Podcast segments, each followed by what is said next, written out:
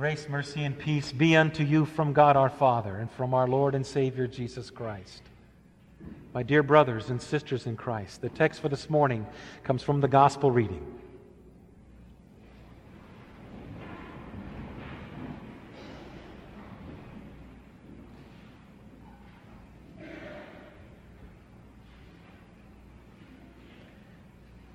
This is a special lady, Mary Magdalene, because of what God chose her to proclaim to his blessed apostles in that locked room, who were gathered there because of their own fears. God took this woman out of whom he had driven seven demons and placed in her lips the very words to speak to his apostles. Words that she did not have to make up in her own head, words that she did not have to figure out and find the right construction, words given to her from the lips of her Lord. No different than you or me. We don't have to come up with new jingles to speak to someone about our faith, but merely the words that God has already given us. Things that He has accomplished in us and through us and to us by these proclamations. These are the things that continues to extend the kingdom in this world.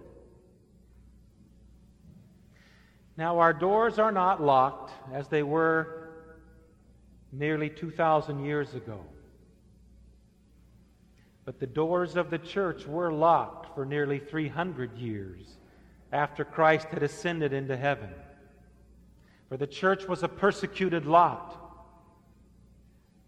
accused and ridiculed and mocked crucified and burned at the stake and thrown to lions and wild animals in the great arenas of Rome, all in fun and jest.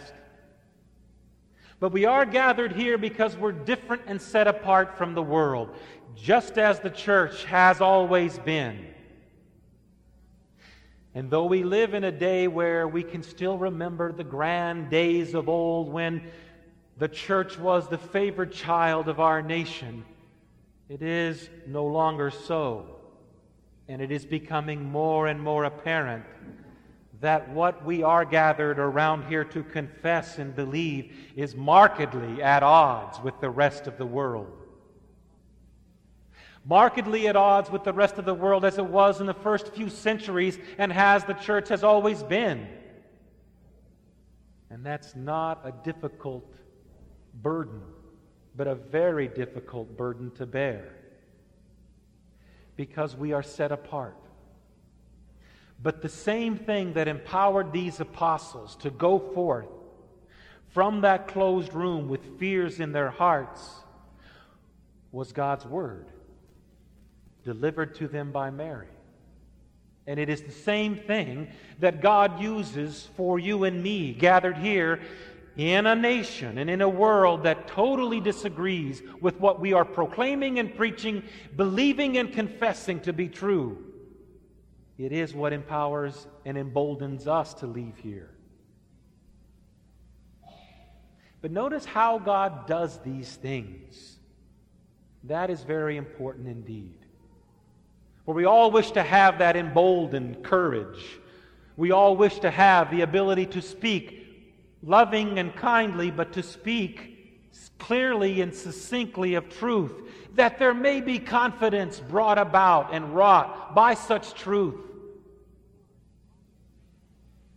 The kind of stuff that is substantive,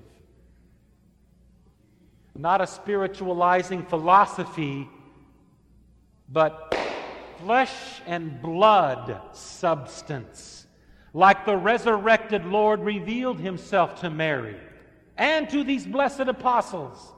Flesh and blood, not spiritualizing, not philosophizing, not memory making, but real concrete flesh and blood. The same kind about which Job wrote and confessed. Yet in my flesh I shall see God, yea, with my own eyes I shall see him. How my heart yearns within me.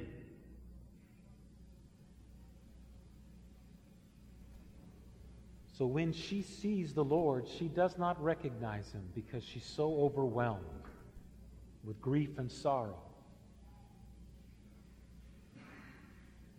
Many of us have been blinded by such grief and sorrow over many things. Had a phone call that kind of shook up my house about a good friend of my beloved bride, a high school and even church friend with whom she grew up, whose son, who was the same age as our son, took his own life because of the many demons that he struggled with inside of his very mind and heart.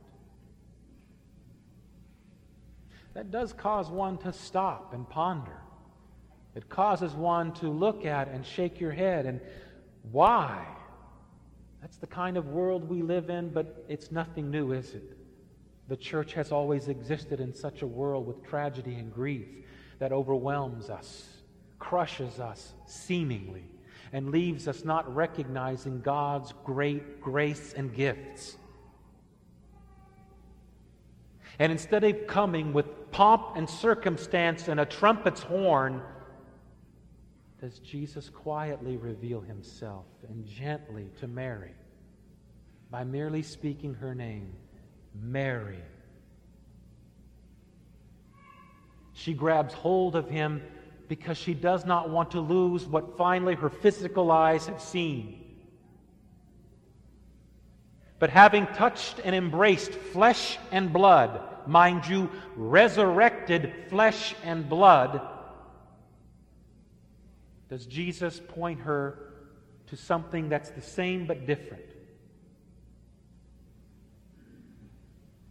Different in that he will not reign in the world and in the church in the same way that he reigned for those 33 years in a physical form to be seen, touched, and handled and tasted. Same in that he has and will continue to rule the world, but especially manifest in the church, in the room where the church gathers, with resurrected body and blood. Something you can taste touch, see, and hear, just as Mary and the apostles did. That's the kind of comfort that God wishes to proclaim to you in the midst of grief and things that do not make sense and overwhelm us. It is not mythological. It is not a fairy tale or merely something to remember. It is real. As real as the person whom you have an arm around or sit next to and feel warmth from the flesh. It is as real as the sound of their voice in your ears, as the shape of their body before your eyes, and the smell of their own perfume or cologne, or just the smell of them. Like a little boy or little girl that we love to put our noses to their heads and smell that soft baby smell. That is heaven, brothers and sisters. That is how Jesus revealed himself to his holy apostles through Mary's proclamation, first and foremost. And the message he told her to proclaim go tell my brothers. It's the first time and only time that God in the flesh refers to his believers as brothers and not friends, as he spoke earlier. If he refers to you and to me as brothers, we are then sharing a common Father. Common in the fact of our faith. By nature, for him, it is his Father. By faith and grace, we call him our Father. Same thing. He is my God and your God. By nature, He is His God. By faith and grace, we call Him our God. And if we are brothers, then we will inherit what our brother Christ Jesus showed Himself to be to Mary a flesh and blood resurrected person, God in the flesh, not a specter or a ghost, but a real live person. And in the same way that he revealed himself to Mary, So he revealed himself to the disciples when he appeared to them in the locked room for fear and spoke words of peace to them that they would be comforted by not only the words of proclamation, but by flesh and blood that they would touch and see and hear. Just as we gather here to hear those same words preached to us, to touch Christ our Lord and to taste and hear Him who comes to us in flesh and blood and not in abstraction, but in incarnation that brings comfort to His people, the church, and sustains us, the bread from heaven, during our pilgrimage in this God forsaken world. This is your and my hope that we leave here with and are comforted by. And as Mary left the Lord's presence with confidence and trust, though she had physically let go of him, so we, though we leave this place, are still comforted because here is where we have heard our Lord speak our names and speak words of peace to us, where our Lord lays upon him our, our lips and our mouths his very self to bring us that which alone brings peace, which is forgiveness. And where there is forgiveness, there is Christ. And where there is Christ, there is life. And where there is life, there is always great joy and peace. John's gospel is the only gospel that contains this great proclamation of Mary to his blessed apostles. Later on in that same chapter is read that which we sing before we have the gospel reading read to us. These things are written that you may believe that Jesus is the Christ, the Son of God. Alleluia, Alleluia, Alleluia.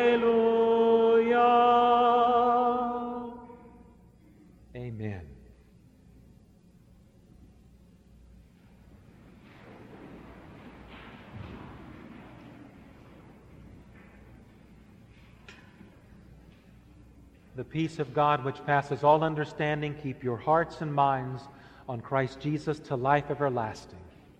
Amen.